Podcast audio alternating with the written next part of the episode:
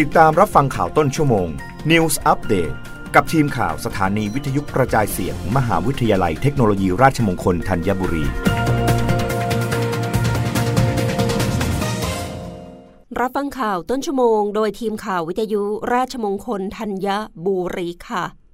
เลขาธิการสภาพัฒน์เผยการท่องเที่ยวคึกคัก หนุนการจ้างงานไตรมาสสามเพิ่ม ห่วงดอกเบี้ยสูง ผลักดันหนี้ครัวเรือนพุ่ง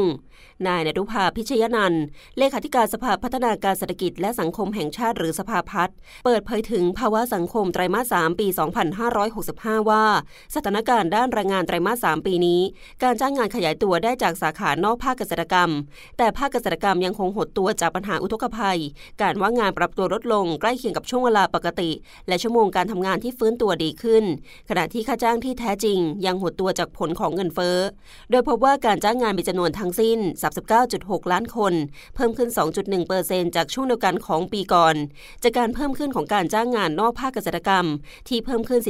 4.3%หรือมีการจ้างงาน 27.2 ล้านคน โดยสาขาที่มีการจ้างงานเพิ่มขึ้น คือสาขาค้าส่งปลีก และโรงแรมและพัตคารซึ่งเป็นผลจากการขยายตัวของภาคการท่องเที่ยว ซึ่งนักท่องเที่ยวต่างชาติที่เดินทางางเข้าไทยในไตรมาสสามเพิ่มสูงขึ้นมาก ขณะที่การจ้างงานภาคเกษตรกรรม มีการจ้างงาน 12.4 ล้านคน ลดลง 2.4เปอร์เซนต์จากผลกระทบของอุทกภัย ส่วนชั่วโมงการทำงานปรับตัวดีขึ้น ใกล้เคียงกับสถานการณ์ปกติช่วงก่อนการแพร่ระบาด โดยชั่วโมงการทำงานในภาพรวมและภาคเอกชนอยู่ที่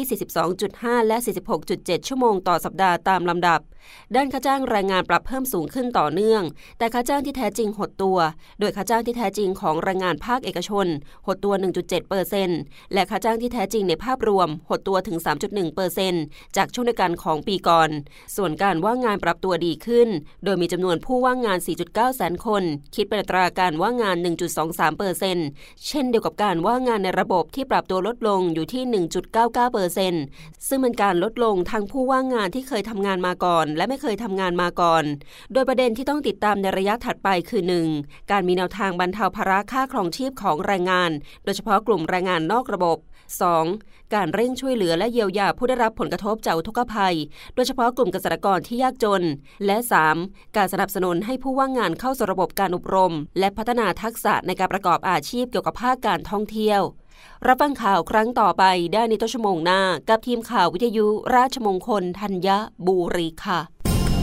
รับฟังข่าวต้นชั่วโมง News อัปเดตครั้งต่อไป กับทีมข่าวสถานีวิทยุกระจายเสียง มหาวิทยาลัยเทคโนโลยีราชมงคลธัญบุรี